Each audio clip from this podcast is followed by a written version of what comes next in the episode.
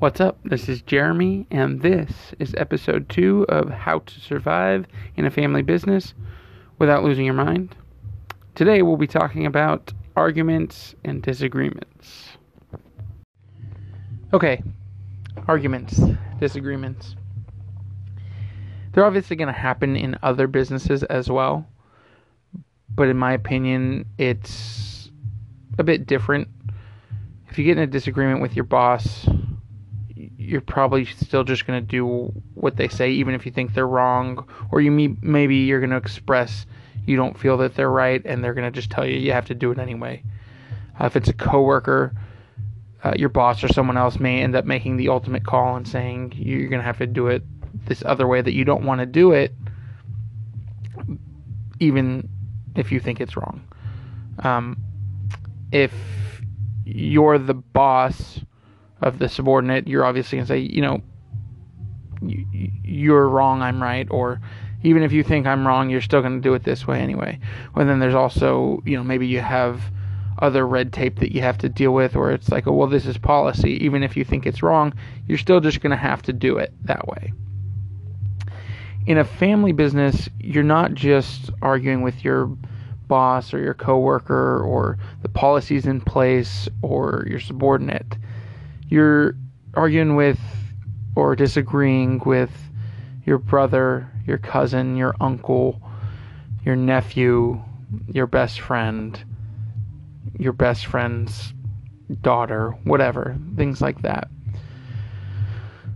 And depending on the dynamics of the relationship, that can make things difficult um, and awkward outside of work when I first came out of college, I had my business degree and I came back to start working with my parents. And I was, you know, this college grad who who graduated business and I knew everything there was to know. So I was just like, oh, we need to change this, we need to change that, we need to change this, we need to change everything. We're gonna change the entire store, the way we run things, and all that.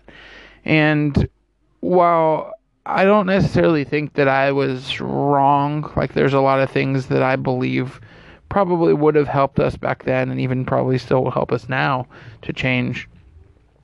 My approach, for one, was completely wrong.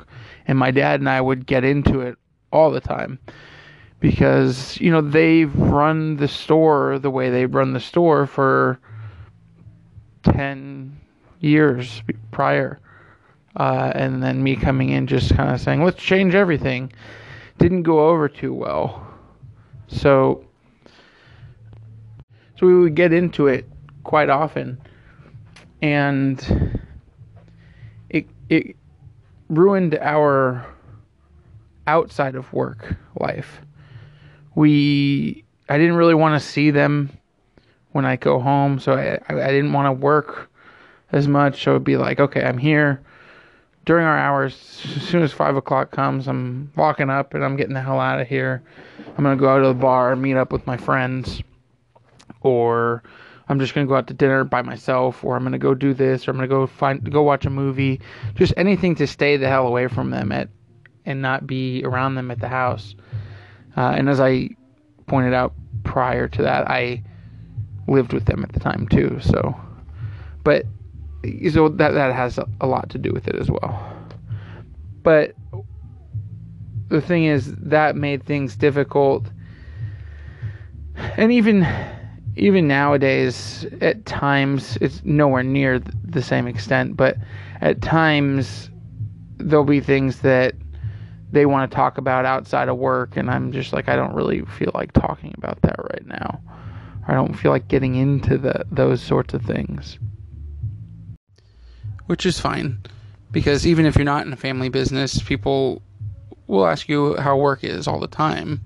Um, your your mom or your dad when you go over for a barbecue, or your your sister, your brother, your cousins. But that's you know that's your right to not really want to talk about it. It's just a little bit different when those people, when you're seeing them at a family function, are also the people that you work with. So the other thing is, I know uh, if I were to quit tomorrow and say, hey, I'm going to go get a job at Google or something like it, wherever. If I were to go get another job somewhere else, my parents would be a little concerned about the business. They'd be a little irritated with me for kind of leaving them, but I know that overall they would just need me to help them tr- get through the transitioning period, and then they would support me 100%. But you know, unfortunately, not everyone is like that. I know of people who have quit their family business and it didn't go over that well because the mom or the uncle or the cousin or whoever they uh, worked with or worked for was expecting them to be around a lot longer, and that can cause a rift in the family, which is not not a good thing. That same sort of thing can come into play when you get into an argument. Let's say you get into an argument with your brother at work on Friday, and then you have plans to hang out and watch the football game with him and his wife over the weekend at their house. That can create animosity um, and be really awkward, not just for the two of you, but for your significant others when you're going over there just to enjoy a nice Saturday or Sunday afternoon. Um, I mean, my dad and I have gotten into it outside of work and like the reverse, and then not spoken at work the following day or spoken very minimally just because we were upset with each other or, you know, he was mad at me or I was mad at him, which can be a difficult thing to work with. Like, I can imagine it was it'd be awkward for our employees, for my mom if she's there working that day, for anyone that's just there. Uh, not to mention for the two of us. And it's not something that happens a lot. It happened a lot when I first came back out of college. But um, I think we've both grown from then. And um, it, it, doesn't happen very often anymore. It still happens every once in a while. Um, my dad and I are on the same page for almost everything. But, you know, obviously, as two different people, we're not going to agree on everything, just like any other two people.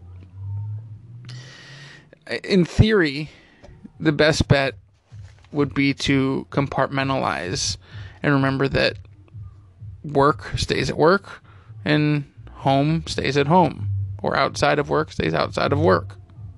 But in practice, it's much easier said than done. Sometimes it's difficult to distinguish between the two, and the more visceral the reaction that you have or the other person has to something, the more the lines are going to be blurred. My mom's actually a good example of this because she, sometimes she has difficulty separating home home life and work life.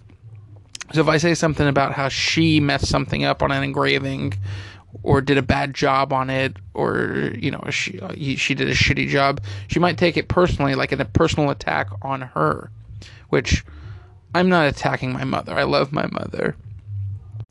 But I mean, it, it has happened before where I said something like that. But in the way I meant it, I, I was actually compartmentalizing the way that, you know, you should. Saying, hey, the engraver really screwed this up. She didn't do a very good job. She was shitty at this. And it hurt her feelings. And like I have I had to go home and tell my mom that I'm sorry. And I'm like, in my head, I try to think of them as two different people the engraver, and then there's my mom. And, you know, it it's one of those things. It's just a blurred line. And unfortunately, that's something that you have to deal with. So you just have to realize that no matter what, in a family business or not, people have differing opinions, and that's okay. And it's okay to disagree with their opinions.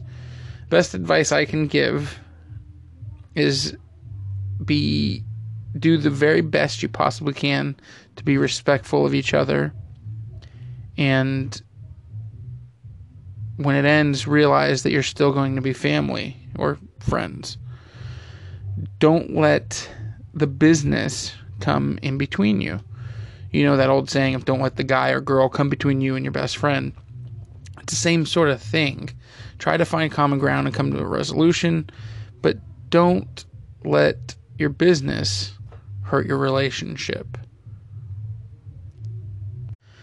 That's all I got for you today. Hopefully, you enjoyed the podcast, and we'll see you back next week.